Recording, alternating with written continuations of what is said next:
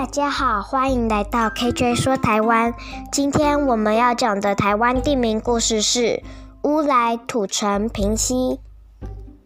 乌来，从前一群泰雅族原住民到这里打猎，远望溪水中烟雾蒸腾而起。经过观察，发现这些烟雾是由岸边涌出的热水形成的，不禁惊叫。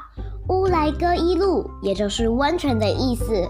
后来就取前两字乌来作为地名。土城，汉人移民到这里开垦时，因为在此设土城，防御番人，也就是原住民的侵害，于是就称此地为土城。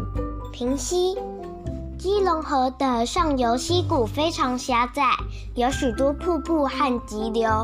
但是当基隆河流抵此地时，溪水趋向平缓，因此称此地为平溪。如果喜欢我们今天说的故事，请关注我们的频道，并订阅分享。KJ 说台湾，我们下次见，拜拜。